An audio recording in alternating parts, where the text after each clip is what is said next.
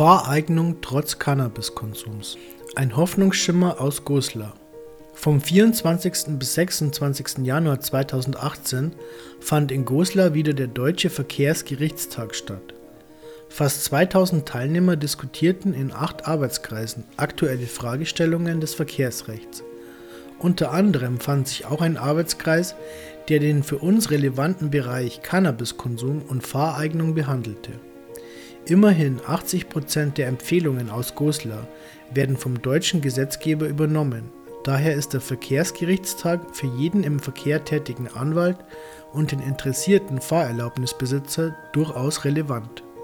Rekapitulieren wir kurz, wie die derzeitige Praxis der Führerscheinbehörden und Verwaltungsgerichte hinsichtlich des Cannabiskonsums und der Fahrerlaubnis aussieht.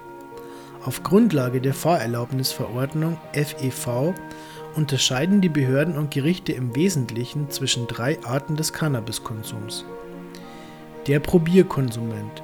Diese seltene Spezies belässt es beim einmaligen Konsum von Cannabis und wird dabei unglücklicherweise auch noch erwischt. Der Gelegenheitskonsument. Dieser zeichnet sich dadurch aus, dass er kein Probierkonsument ist, aber auch kein regelmäßiger Konsument. Der regelmäßige Konsument. Er zeichnet sich dadurch aus, dass er beinahe täglich Cannabis konsumiert. Regelmäßiger Konsum soll auch ohne konkreten Bezug zum Straßenverkehr die Fahreignung schlechterdings ausschließen.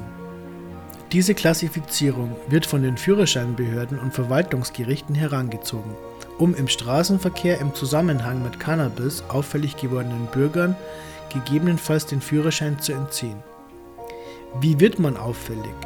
Im Rahmen von allgemeinen Verkehrskontrollen zieht die Polizei alles an Informationen heran, was die bei der Polizei und sonstigen Behörden angesammelten Dateien über den Angehaltenen bereithalten. Manche dieser Dateien dürften zwar gar keine Verwendung mehr finden, weil sie wegen Zeitablaufes zu löschen gewesen wären. Wurde das versäumt, werden die Informationen aber in der Regel auch genutzt. Wurde man vor zehn Jahren mit kleinen Mengen Cannabis erwischt, das Ermittlungsverfahren aber eingestellt, reicht dies dem Beamten häufig für den berühmten Anfangsverdacht. Der geneigte Bürger sollte sich daher über seine Daten informieren, um zumindest die Informationshoheit zurückzugewinnen. Er sollte sich mit seinem Auskunftsanspruch über den Bestand an vorhandenen Informationen an die Polizeibehörden wenden. Für eine Auskunft braucht man keinen Anwalt. Musterformulare für ein Auskunftsersuchen sind zum Beispiel auf der Webseite des Berliner Datenschutzbeauftragten zu finden. In Zeiten von Datenmissbrauch durch Facebook und möglicherweise sogar manipulierten Wahlen dürfte eine gewisse Sensibilität hinsichtlich der eigenen Daten selbst in staatlicher Hand vorhanden und ein entsprechendes Bemühen um ihr Zurückerlangen jedem Bürger anzuraten sein. Oftmals erfolgt bei der Verkehrskontrolle ein Bluttest. Die Behörden können sich durch Heranziehung des bei der Blutuntersuchung ebenfalls ermittelten Carbonsäurewertes vor weiteren Ermittlungen drücken und unter Umständen die Fahrerlaubnis ohne weitere Aufklärung entziehen. Hier gelten folgende Grenzwerte.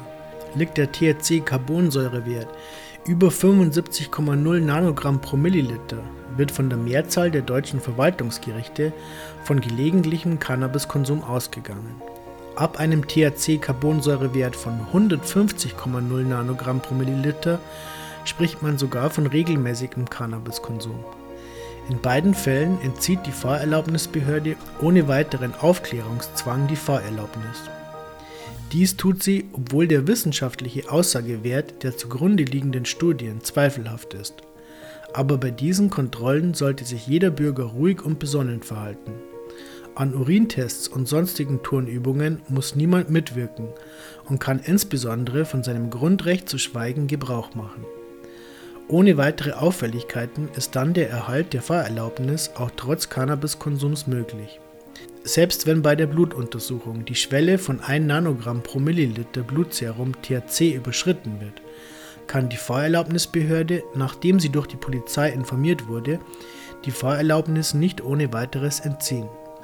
Hat man bei der Verkehrskontrolle geschwiegen und ist der Carbonsäurewert unauffällig, ordnet die Behörde an, dass der Betroffene ein ärztliches Gutachten auf eigene Kosten beizubringen hat.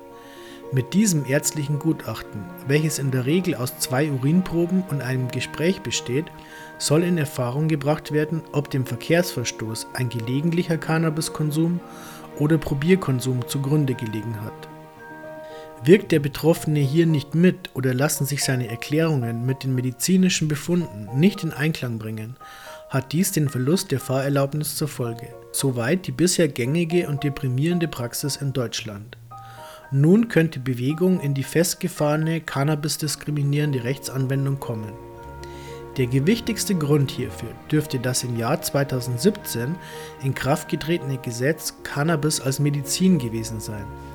Die gesetzliche Neuverordnung von Cannabis als Medizin und nicht mehr ausschließlich als Droge dürfte zu einem Umdenkprozess geführt haben. Ein zweiter gewichtiger Grund dürfte die Empfehlung der Grenzwertkommission im September 2015 gewesen sein, die Grenze für den Beleg von zeitnahem Konsum für die Annahme fehlenden Trennungsvermögens von Cannabis auf 3,0 Nanogramm pro Milliliter THC im Blutserum anzuheben. Die Grenzkommission ist eine fachübergreifende Expertengruppe aus Medizinern und Chemikern, welche die Bundesregierung berät. Erstmalig in ihrer Geschichte folgten jedoch die Verwaltungsgerichte der Empfehlung der Expertenkommission mit zweifelhafter Begründung bisher noch nicht. Auch in der Rechtsprechung der zuständigen Gerichte mehrten sich in letzter Zeit die Stimmen, die die gängige Praxis der Behandlung von Cannabiskonsumenten als unverhältnismäßig ansahen. So trat der Verwaltungsgerichtshof München der Rechtsprechung des Bundesverwaltungsgerichts entgegen die vorgenannten Entwicklungen gipfelten nun in den Empfehlungen des Verkehrsgerichtstages in Goslar. Endlich Licht am Horizont. Die wichtigsten Empfehlungen lauten: Der erstmalig im Straßenverkehr auffällig gewordene gelegentliche Cannabiskonsument soll nicht ohne weiteres als ungeeignet zum Führen von Kraftfahrzeugen angesehen werden. In Zukunft soll nicht bereits ab 1,0 Nanogramm pro Milliliter THC im Blutserum fehlendes Trennungsvermögen unterstellt werden.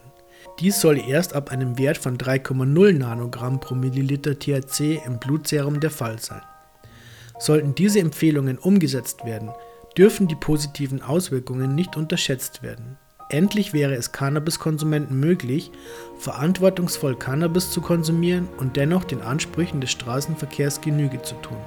Bei Einlegen einer achtstündigen Pause zwischen Cannabiskonsum und dem Führen eines Fahrzeugs im Straßenverkehr dürfte ein Überschreiten der 3,0 Nanogramm pro Milliliter THC-Schwelle ausgeschlossen sein. Ferner hätte ein einmaliges Versagen bezüglich Cannabis im Straßenverkehr nicht mehr zwangsläufig den Entzug der Fahrerlaubnis zur Folge. Dies stellte einen Schritt zur lange Zeit geforderten Gleichstellung von Alkohol und Cannabis im Straßenverkehr dar.